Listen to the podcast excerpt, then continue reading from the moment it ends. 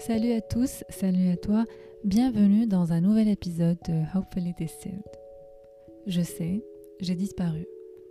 I had bigger fish to fry, comme on dit lately, et l'idée de prendre mon micro et de partager avec vous mes deepest thoughts, mes lectures, etc., a été déclassée, dévorée, dissimulée par d'autres priorités qui étaient plus puissantes.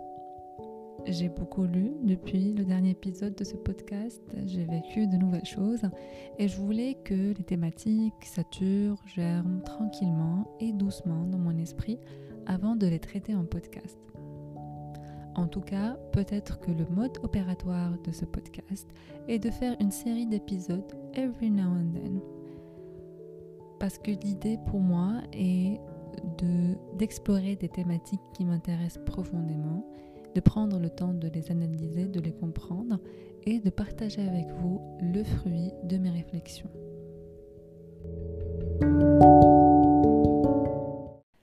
En tout cas, I'm so happy to be back. Cette série de podcasts va prendre une nouvelle tournure. Ça sera une sorte de documentation vocale de mon évolution, de mes changements, de perspectives, de mes questionnements d'une semaine à l'autre. Car s'il est vrai que les changements structurels prennent du temps pour s'installer, pour se matérialiser, pour se manifester, il y a aussi des incréments quotidiens et hebdomadaires qui font toute la différence et méritent tout autant d'être formulés, verbalisés et pourquoi pas partagés avec les autres. Ça sera donc un partage of my favorites de la semaine, des articles que j'ai lus récemment, des morceaux de musique qui m'ont fait vibrer, des films qui m'ont inspiré, euh, des petites réflexions qui sont nées euh, et qui ont été euh, triggered by des situations très très anodines de la vie quotidienne.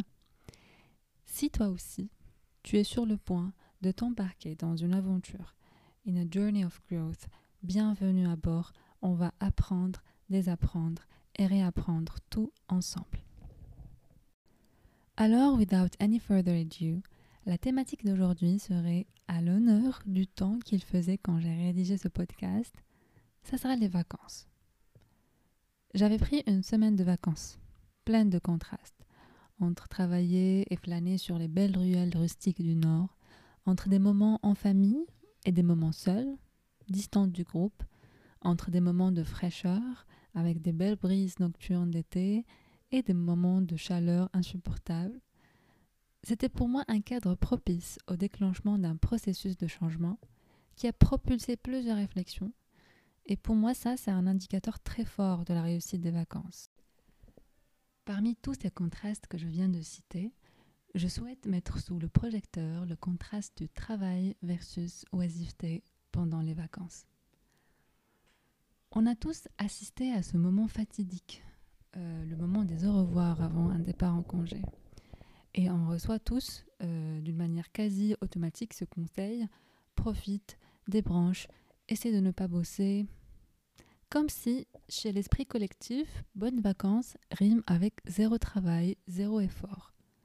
Alors que pour d'autres, il n'y a pas de mal du tout à faire deux heures ou trois heures de travail par jour lors des vacances il qualifie ça d'habitude saine, euh, permettant d'introduire du sens et du rythme à leur journée de vacances.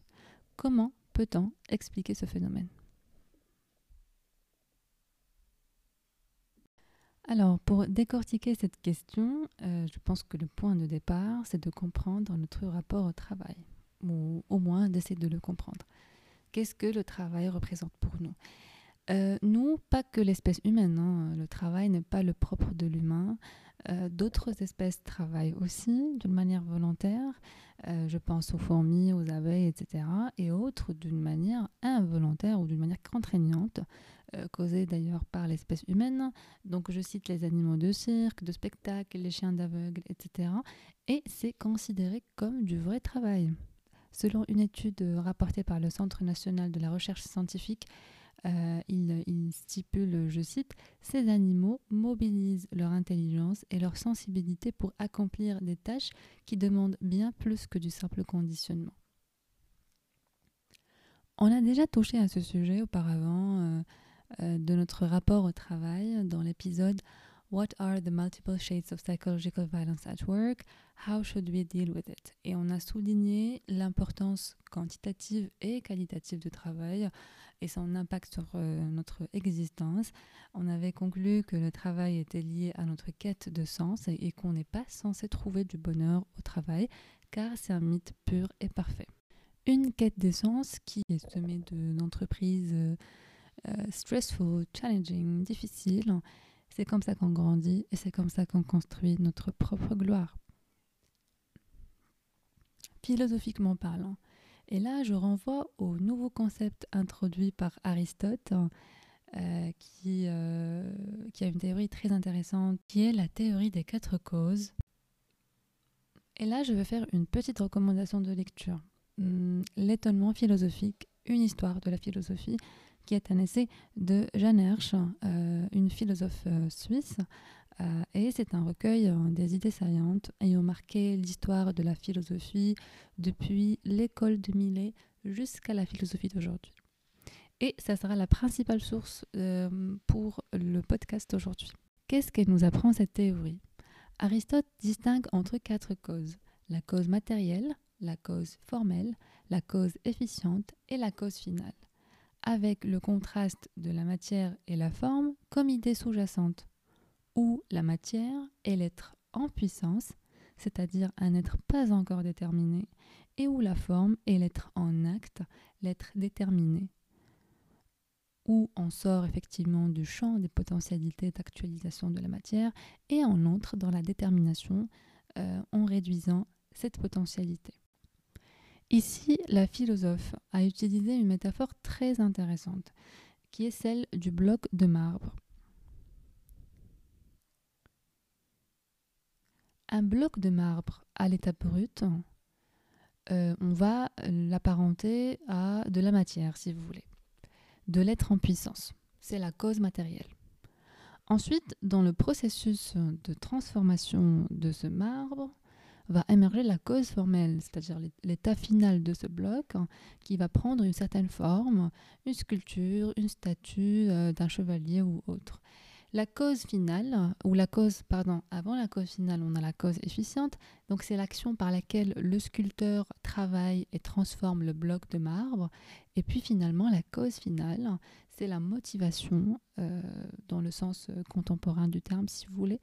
C'est le but ultime de ce travail, qui est la création, l'envie de produire quelque chose de beau, quelque chose de glorieux, comme le décrit Jeanne Hersch. De ce fait, cette cause finale qui conditionne nos réalités, elle nous pousse constamment à fournir un effort, un effort à nous actualiser en permanence, mais dans l'équilibre. L'équilibre ou la juste mesure, c'est la règle d'or pour Aristote. Comme on ne peut pas atteindre l'état absolu des choses en termes de vertu humaine, on reste toujours animé par ces deux forces motrices, l'effort vers l'actualisation et l'équilibre. Je cite la philosophe qui résume avec brio cette idée. Il nous faut sans cesse tendre à actualiser la cause finale, à être davantage en acte, mais en même temps persiste le facteur stabilisateur et modérateur, la règle d'or, l'équilibre. Donc on ne peut pas à un moment donné se défaire ou euh, se séparer de cette cause finale. Ce désir d'actualisation qui nous anime euh, et le mettre de côté comme si on changeait de veste ou on enlevait de lunettes. C'est bien ancré dans notre réalité et si le travail euh, correspond parfaitement à cette cause finale qui nous anime, ça va nous permettre de réaliser euh, parfaitement en fait notre passion ou voilà de manifester et de matérialiser cette cause finale, on serait tenté et non contraint de travailler même dans une moindre mesure pendant les vacances. Car ces quatre causes, elles prennent pas de vacances. Elles sont bien enracinées dans nos âmes, dans notre logiciel si vous voulez. Par contre, si le travail que nous exerçons est complètement déconnecté de notre cause finale, euh, que nous pourrions appeler la passion, telle qu'elle est définie aujourd'hui, à ce moment-là, un détachement complet me paraît plus probable. Et ici, il n'est pas question de juger ou de dire voilà qu'il y a un camp euh, du bien et un camp du mal, ou euh, it's not black and white. Hein. Il peut y avoir des personnes qui sont très passionnées, mais qui ont besoin absolument de débrancher pendant les vacances et de ne pas du tout fournir d'efforts. Mais ça m'étonnerait, euh, ça m'étonnerait d'apprendre qu'ils n'ont pas réfléchi, ne serait-ce une seconde, à un topic lié au travail. Parce que, comme je viens de citer, cette construction intellectuelle ou cette construction logique, elle fait que euh, on ne peut pas se défaire de cette cause finale. Et même quand on euh, rencontre une nouvelle personne pendant ce voyage où euh, on doit s'introduire et donc en s'introduisant, on fait référence en premier temps à notre poste, à notre travail et ça serait impossible de ne pas réfléchir à un moment donné à quelque chose lié au travail pendant les vacances.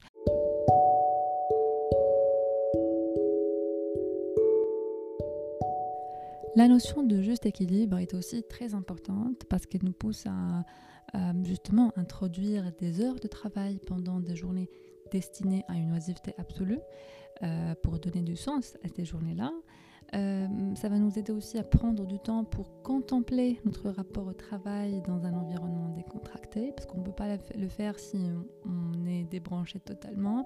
Et en même temps, c'est difficile de prendre du recul euh, quand on traite euh, des tâches pendant 8 heures ou plus par jour. et aussi, ça aide à instaurer cet élément modérateur pour ne pas s'embrer dans l'excès du repos, de la flânerie, même dans une courte période. Euh, je pense que je suis arrivée au terme de ce podcast, de cet épisode. C'était assez court par rapport au, format initial ou au format habituel. Mais ce que je peux retenir de cette, euh, de cette analyse, euh, What's in it for you, comme d'habitude, c'est que, in fine, il faut agir selon votre vertu. Car, in fine, on revient à cette notion du bonheur qui consiste à agir selon la vertu qui convient à l'homme. Donc, soyez juste en harmonie avec cette vertu-là et avec ce qu'elle vous dicte. Euh, pour travailler ou pas durant les vacances. En tout cas, je souhaite du fond de mon cœur que vous avez passé de très bonnes vacances et que la reprise se fait en douceur. Je vous dis à la prochaine pour distiller euh, le sujet épineux du self-love ou de l'amour propre. Euh, c'est quoi exactement? Comment le cultiver dès le jeune âge chez les enfants et comment le restaurer ou le développer à l'âge adulte. D'ici là, prenez bien soin de vous et je vous dis à la semaine prochaine.